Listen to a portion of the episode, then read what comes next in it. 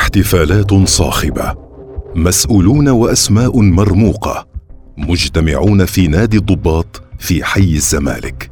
وذلك احتفالا بأعياد ثورة 52 التاريخ كان يشير إلى عام 1964 وأم كلثوم تطرب الحفل بالكامل.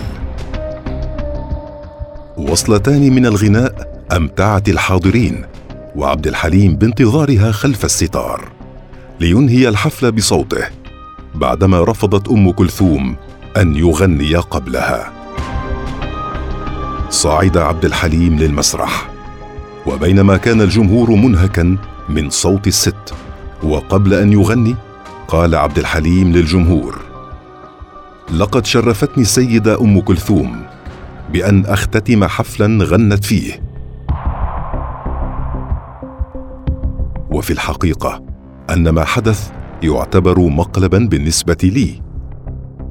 ومن هنا انطلق الصراع الذي انتهى بتقبيل الأيادي وبتدخل رئيس الجمهورية أيضا. العندليب والست صراع العمالقة. كسبت أم كلثوم الشهرة والنجومية قبل أن يبصر العندليب النور حتى فبحلول عام 1928 حققت أول اسطوانات الست أعلى المبيعات على الإطلاق ودخلت حينها بقوة في الساحة الغنائية. ومع حلول عام 1934 وافتتاح الإذاعة المصرية كانت كوكب الشرق أول من غنى فيها. واستمرت بالغناء فيها لسنوات طويلة. تبقى بذلك الصوت الأبرز في مصر. أما عبد الحليم الذي ولد عام 1928 لحق بأم كلثوم بعد سنوات طويلة للغاية. فقد سطع نجمه في أوائل خمسينيات القرن الماضي. في الوقت الذي كانت فيه أم كلثوم قد جذبت حب كل العرب وليس المصريين فقط. ورغم ذلك كانت طموحات الشاب كبيرة جدا. وصلت لمنافسة الست على المكانة. لكن أم كلثوم وكأن شيئا لم يكن وبقيت هي النجمة الأولى والصوت الأبرز في مصر والعالم العربي. حتى جاءت اللحظة الحاسمة للخلاف. في مساء الثالث والعشرين من عام 1964 انطلقت الحفلة التي يحييها أشهر نجوم الوطن العربي وتنقلها موجات الإذاعة والتي كانت بمناسبة أعياد الثورة في مصر. وكان من المقرر أن تغني الست أم كلثوم ثم يختتم الحفل عبد الحليم حافظ. وبالفعل غنت أم كلثوم وأجادت كالعادة. لكنها أطالت وتأخرت عن موعدها وهو الأمر الذي أثار غضب العندليب فصعد على المسرح وقبل أن يبدأ وصلته الغنائية قال هذه الكلمات. طبعا منتهى الجرأة إن واحد يغني بعد أم كلثوم أو يختم حفله غنت فيها أم كلثوم لكن وخصوصا بعد ما غنت اللحن العظيم الأولاني ولحن انت عمري لكن أنا ما أعرفش الأستاذ عبد الوهاب والست أم كلثوم أصروا إني أنا أختم الحفلة. ده شرف كبير بس أنا ما أعرفش هو شرف ولا مقلب؟ وهنا انطلقت ضحكات الجمهور الكبيرة وهي التي أشعلت معها خلافا استمر عدة سنوات بين قطبين في الغناء. فالأولى هي سيدة الغناء العربي التي لا يجرؤ أحد. أن ينافسها على عرشها ويعرف الجميع شخصيتها القوية وعنادها. بالإضافة لمكانتها الخاصة لدى السلطة الحاكمة وإعجابهم بها خصوصا الرئيس آنذاك جمال عبد الناصر. أما الثاني فهو العندليب معشوق الجماهير والمعروف بذكائه الفطري وقوته على التحدي رغم صغر سنه.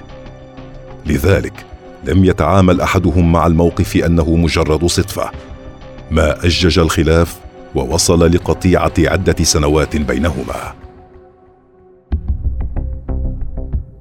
بعد الحفل الكبير أوضح حليم وجهة نظره لأحد الصحفيين فقال أن الجمهور بدأ بالخروج بعد غناء الست وهو الأمر الذي أغضبه. فوقف بتلقائية غير معهودة وشديدة وقال ما قاله. وانقلبت الدنيا على أثر تلك الواقعة. بعدها سريعا طلب بعض المشاهير أن يقوم عبد الحليم بالاعتذار للست. لكن عبد الحليم رفض الاعتذار اطلاقا ما أدى لزيادة التوتر والقطيعة بين الست والعندليب. استمر عبد الحليم برفض الاعتذار للست واستمرت القطيعة مع ذلك. ورغم نفوذ حليم الكبير في السلطة لكنه منع من الغناء في الحفلات الوطنية اطلاقا. ما أدى لتضييق الخناق عليه وبات في النهاية أمام خيار واحد وهو الاعتذار للست. ليعود للواجهة وينتهي حديث الإعلام عن ذلك الخلاف. وبالفعل بعد نكسة عام 1967 جرت اتصالات بين الست والعندليب عبر عدد من الأصدقاء. وحينها اتفقا على إنهاء الخلافات بهدف اجتماعهم على مصلحة مصر لا غير. وفي نفس الوقت كانت السلطة الحاكمة معجبة بهذا الأمر. وقد شجع جمال عبد الناصر على الصلح بينهما.